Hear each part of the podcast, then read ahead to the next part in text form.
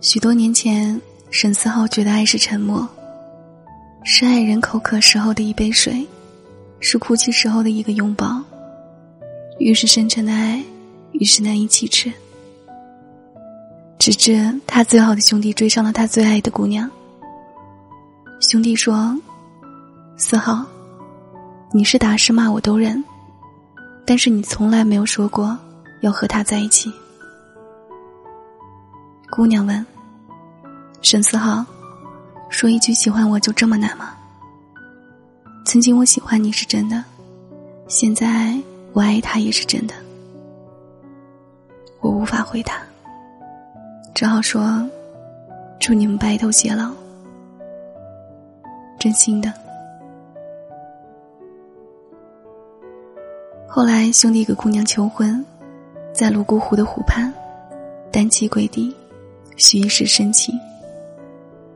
他在朋友圈看见兄弟晒出的婚戒，点了一个赞，说：“恭喜，回来给你们封一个大红包。”兄弟笑哈哈的说：“好。”当天晚上，他做了一个梦，姑娘穿着染红的婚纱问：“四号，如果你早点说喜欢我，我们之间是不是会不一样呢？”他从梦中惊醒，胸口一阵绞痛，一种前所未有的恐慌侵袭着他。他问：“你相信人与人之间是有心理感应的吗？”问这句话的时候，他正坐在一辆前往泸沽湖的白色面包车上。蜿蜒公路盘山而上，远处青山连绵。听他说话的是一个留着齐耳短发的女人。穿着黑色的夹克衫，单手扶着方向盘，嘴角微微上扬，带着一丝若有似无的嘲弄。你别不相信，这是他第一次主动跟别人提起这件事。就在我做梦的那天晚上，他们在从泸沽湖回西昌的路上出事了，跟一辆大货车迎面撞上。连人带车全滚山下去了。女司机放慢车速，看了他一眼。你不觉得他们是在托梦给我吗？三年来，他一直在假设，如果那时候和姑娘在一起的是他，那么他和他最好的朋友是不是就不会死呢？十分钟之后，女司机将车停在路边，说：“那场事故我有印象，出事的地段就这儿一带。你不是想你兄弟吗？让你看看。”他感动的快哭了。你真是个好人。女司机点头应了一声。他打开车门，走到护栏边上。往日种种如胶卷在脑海中翻滚，看着远处青山如黛，眼眶通红。蓦然，一双手从后面在他的肩膀上重重一推，左脚顺势滑出公路，心脏猛地一跳，手臂又是一紧。他歪着身子，惊魂未定的回头看，只见女司机站在他的身后，双手抓着他的衣袖。嘴角带着一抹意味深长的促狭。你干什么？他从他手中挣脱，语气有些激动的：“会吓死人的。你不是说你兄弟托梦让你一块儿走吗？”女司机嗤笑一声：“谁身边没死过两个人？说的就像全世界只有你一个人有故事的。”真矫情。这个女人叫阿夏，是他在西昌认识的黑车司机。从他第一眼看见他，便觉得他和其他人不一样。眉眼冷冽，满身匪气，一口气吃掉一笼小笼包子都不带喘气的。那时候，他正在跟早餐店老板打听怎么去泸沽湖。老板没有说话，他先打枪了。我带你去，包车六百。他没理他，继续问老板：“在哪里能坐大巴？”阿佳看了他一眼。老板说：“坐大巴过去差不多要八个小时，而且一路都是山路，你包车好一些。”算了，反正我是回血，算你四百。两百，他说：“我呸！你他妈现在约个炮都不止这么点钱，三百五，一分都不能少。约炮花三百五能睡，我花三百五包车能睡你吗？比嘴贱他一点都不差，这要看你有没有那个本事。”他端起碗，将稀饭一饮而尽。你到底走不走？走。他将最后一口面塞进嘴里，回道：“他开的是一辆老式铃木的，车身上溅满了泥，窗户上落着灰。他站在车门前，不禁质疑道：‘这车还能开吗？’能开。他简言一嗨，打开驾驶座进去。”沈思浩跟着他上路，越靠近事发地点，他的心越慌，只能靠不断的说话来缓解内心的焦虑。谁知得来的竟是他的嘲笑。四个小时之后，汽车驶进风景区，阿夏说：“景区票一百，我带你进去只要八十。”谢了，不用。他将钱递给他。开门下车，从后座拿下行李箱，径直往售票大厅走去。正值旺季，人群如潮，夕阳横斜，笔直的公路尽头昏黄一片。他的手臂被人从后一拉，阿夏站在他的身后问道：“这样，门票加住宿，我收你两百二，怎么样？”不用，他收回手，往大厅走去。他想伤口揭给他看，却被他当做一个笑话嘲讽。他不想跟他再多讲一句话。夜晚，他选择住在泸沽湖东南面的草海边上。草海路边尘土飞扬，荒凉丛生，但是他选择住在这里，因为他还没有想好，在那个见证他们幸福的地方，他要做什么。他来这里的意义又是什么？草海湖面上漂浮着成片的枯草。晒照的时候，一度有人问他是不是在红军过草地的地方。只有一个朋友打电话问：“四号，你去泸沽湖做什么？”不知道。他真的不知道，只是刚好有家，刚好想起兄弟和姑娘。一切都是刚刚好，一切都过去了。朋友欲言又止，想开点儿，别做傻事儿。他想，我能做什么傻事儿啊？朋友答不上来。反正他俩死后你就怪怪的，别什么事儿都闷在心里，说出来总归要好一些。不知道为何。他想起了那个女司机，说出来干什么？让人当笑话听吗？他站在旅店的长廊上，看着渐渐暗黑的天色，道：“老公，别担心了，谁身边没死过两个人？我没那么脆弱。”他挂断电话，下楼，顺着公路一直走，沿途行人寥寥。直至走到一家正在装修的酒吧前，才停下脚步停住。门前立着一个招牌，叫“阿夏”的酒馆。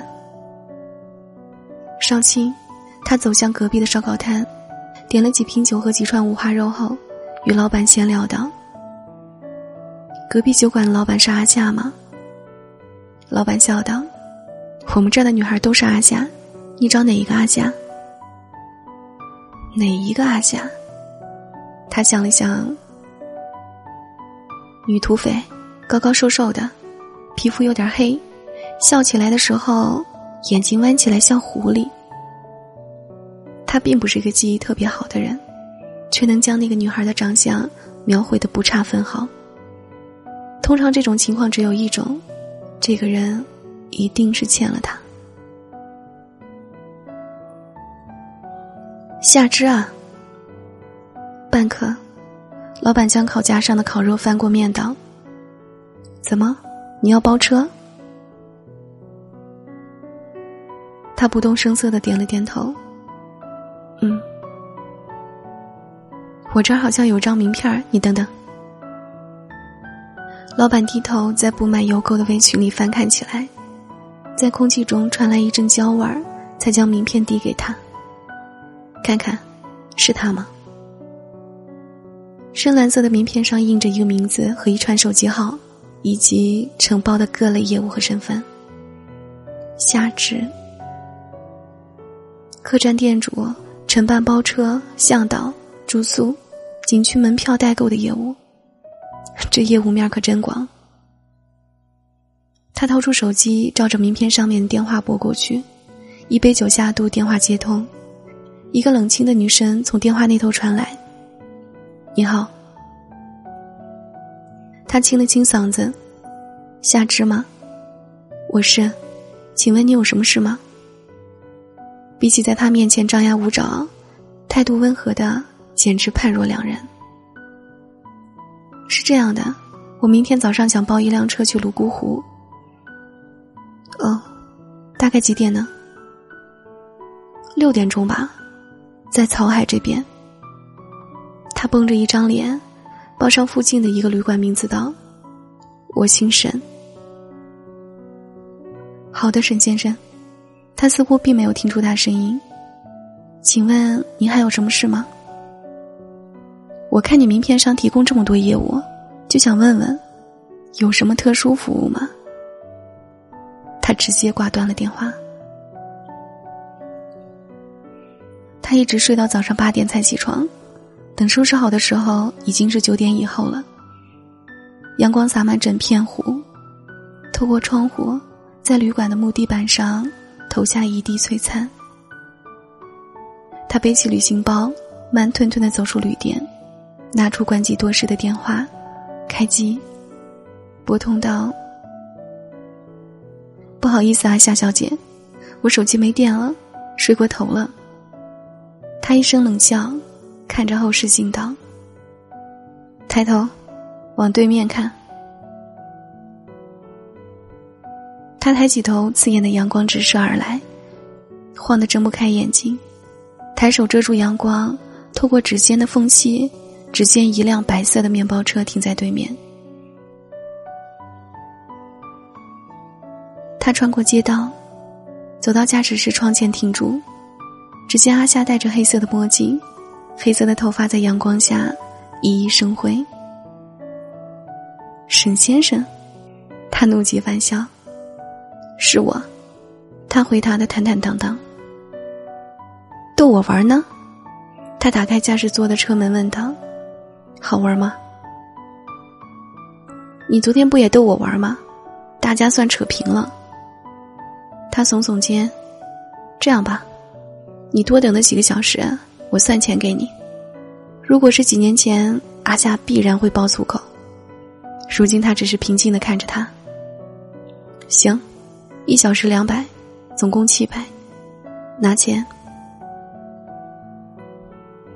欠着，他绕过他，拉开副驾驶的门坐下。他从兜里掏出一盒烟，问道：“你有火吗？”我这一肚子火呢。他猛地关上车门，咬牙切齿道：“要吗？只要你给我就要。”他眯着眼睛，含烟笑了起来。棱角分明的脸在阳光下仿佛散着光。阿夏发动汽车，不再理他。你叫夏之？他将烟夹在指尖，手肘靠着车窗问道：“不是本地人吧？你说你一个外地人跑这里来干什么吗？你看着也不像那种小清新的文艺妞啊。”他一扫昨日的阴霾，喋喋不休道。这有电影院吗？是不是看个电影、约个会都得开五个小时的车，去西昌市里去看。阿夏一个刹车，他的身子猛地往前一歪，险些碰到挡风玻璃上。下去，他说：“你不是向导吗？我给你一千五，陪我一天怎么样？”不管是什么话，从他嘴里总有一种一语双关的意味。阿夏深吸一口气，行。对付阿夏，只要给钱，万事好说。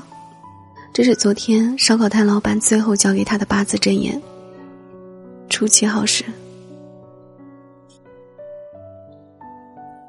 汽车穿梭过狭窄的街道，驶入泸沽湖附近。湖面上狂风肆虐，海岸上停放着竹草船。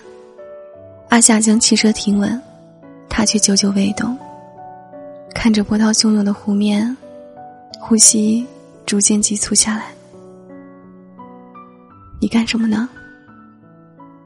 阿夏打开车门，侧对着他，他只觉得脑子一片昏沉，推开门走下去，风将一旁的横幅吹得猎猎作响，湖水翻滚。幽蓝泛黄，湖边有许多人在合影。他将双手揣在兜里，无言的望向前方。阿夏立在他的身侧，看着手机。你要嫁给我吗？他看向他，仿佛看着另一个人。风声太大，他听得并不清楚，抬起头问道：“什么？”你要不要嫁给我？他大声问道，周围的不少人都闻声望来。滚！他一巴掌拍在他的背上，发什么疯呢？他的眼睛里激起一片热泪。朋友就是在这里跟姑娘求的婚，如今礁石还是昨日礁石，人却早已不是旧日故人。他唯一能做的。只能将一切再重演一遍。他的双手扶住他的双肩，眼眶通红一片。难道非要我说出口才是爱吗？那时候，除了我的嘴，全身上下都在说爱你。阿夏下意识的往他腹部以下扫了一眼，周围的路人开始起哄。在一起。虽然答案来得很迟，但是我还是很想告诉你，二十一岁的我，很喜欢二十岁的你。他抿紧嘴唇，终于在姑娘最喜欢的地方，说出了最想说的话。也许这就是他来这里的意义。他移开脸，用袖子擦去眼泪，掩饰自己的狼狈。没有人怪你，只是你一直不肯原谅你自己。这一次，他没有冷嘲热讽。以后别来了。阿夏站上一阶台阶，伸手擦去他一侧脸上的泪水。晚上，他住在阿夏的旅馆，准备明早清晨离开。第二天，他推开门，便看见阿夏和几个年轻的旅客。在院落里聊天，我好羡慕你能住在这里，跟世外桃源似的。一个年轻女孩抱怨道：“我每天上班都要崩溃了，一年能赚多少？你肯定是富二代吧？”姐，你简直就是文艺青年的杰出代表，我给你拍张照发微博，你准能火。阿夏坐在一张小板凳上不豌豆，笑道：“我不是什么文艺青年，就是一个朋友喜欢这儿，我答应了他要帮他实现，所以就来了。那你朋友呢？”女孩蹲下来跟他一起剥豌豆。死了，他说。顿时四周静谧一片。我就知道你们得这个表情。他笑起来，其实就是年轻时候不懂事儿，什么刺激玩什么，有一次我们去爬山，遇上山体滑坡，六个人全给埋里面了。那时候都不知道能不能活下来，就互相说遗愿呗，谁活下来了，谁就去实现呗。那活下来几个？一个男生追问道。都死了。他抬起头，明媚的阳光照得他睁不开眼。其他人的愿望都挺简单的，就这个麻烦，早知道当时就让他换个愿望了。你真是一个有故事的人，云海道。这不叫故事，叫事故。围着他的几个人一句话都说不出来。沈思浩转身走回房间。下午的时候，他跟阿夏借了车，一个人围着泸沽湖转了一圈，直至晚上九点左右，才回到旅馆，将钥匙还给阿夏。你有空吗？陪我吃顿饭行吗？他问。阿夏点了点头。行。两个人去不远处的烧烤摊吃烧烤，点了一箱雪花，酒一瓶接着一瓶。阿夏问：“你今天去哪儿玩了？”他抬起头看着对面穿着米色长款毛衣的高瘦女人问道：“你喜欢这里吗？”不讨厌，他答。你盘下这个旅馆多少钱？说起这个，阿夏直扎舌。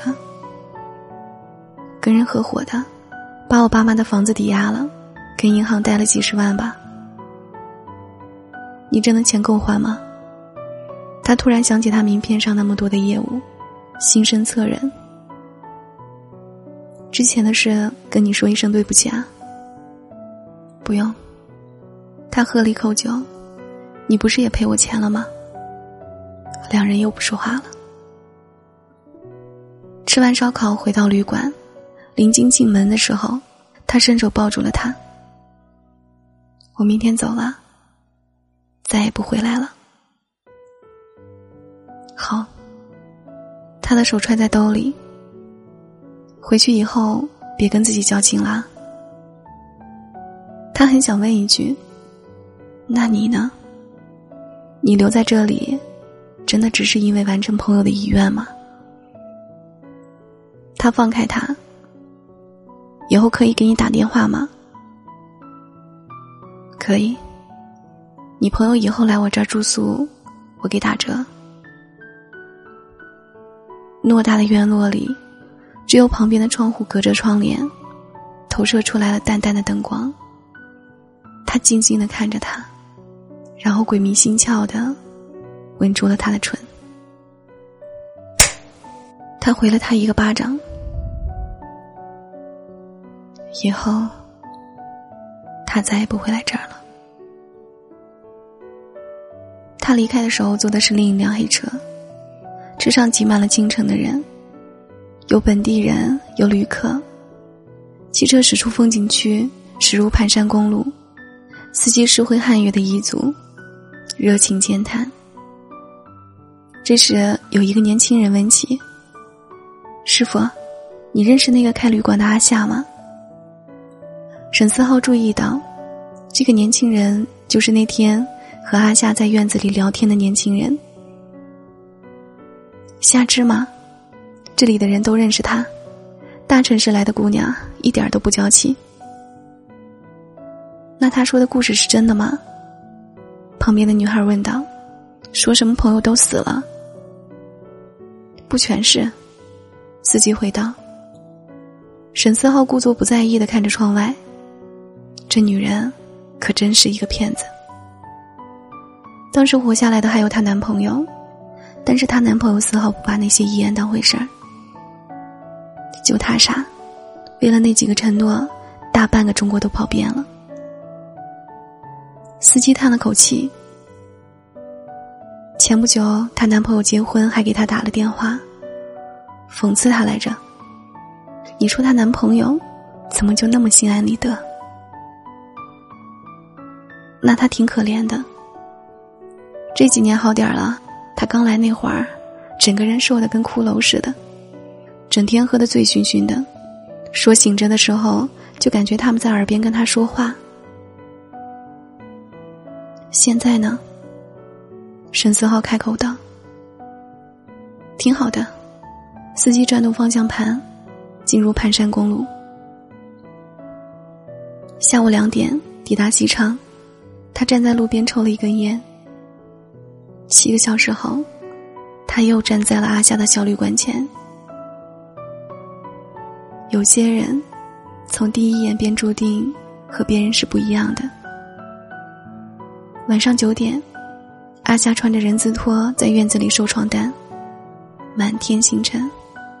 他看着他，一言不发。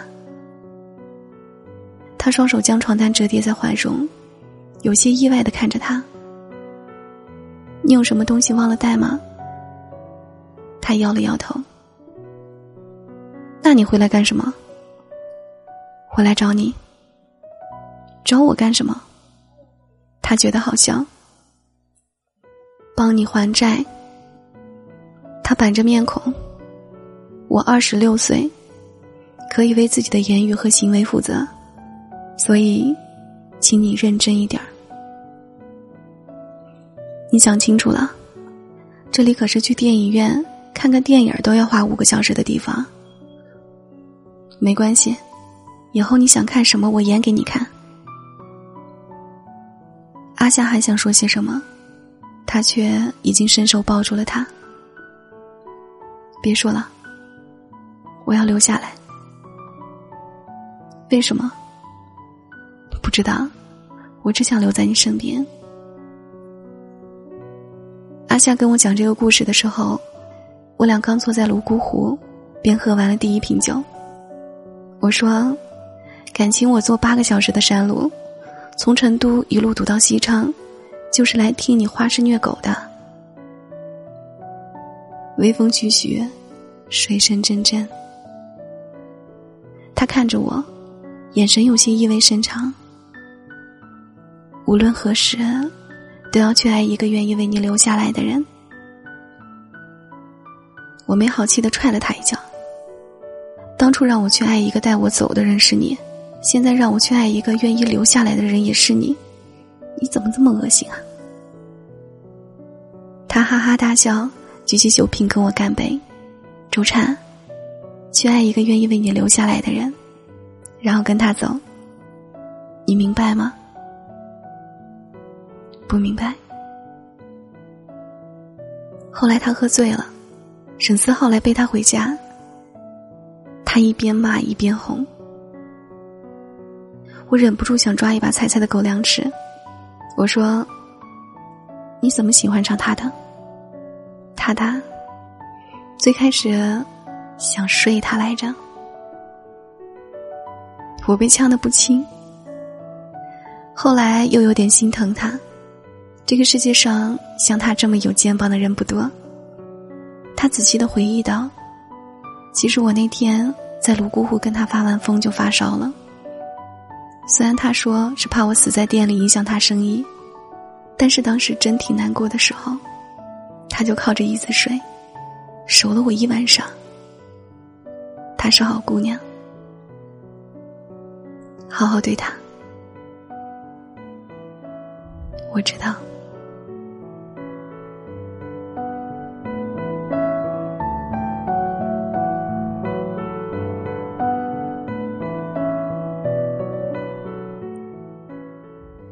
感谢收听，我是瑶瑶，晚安，好梦。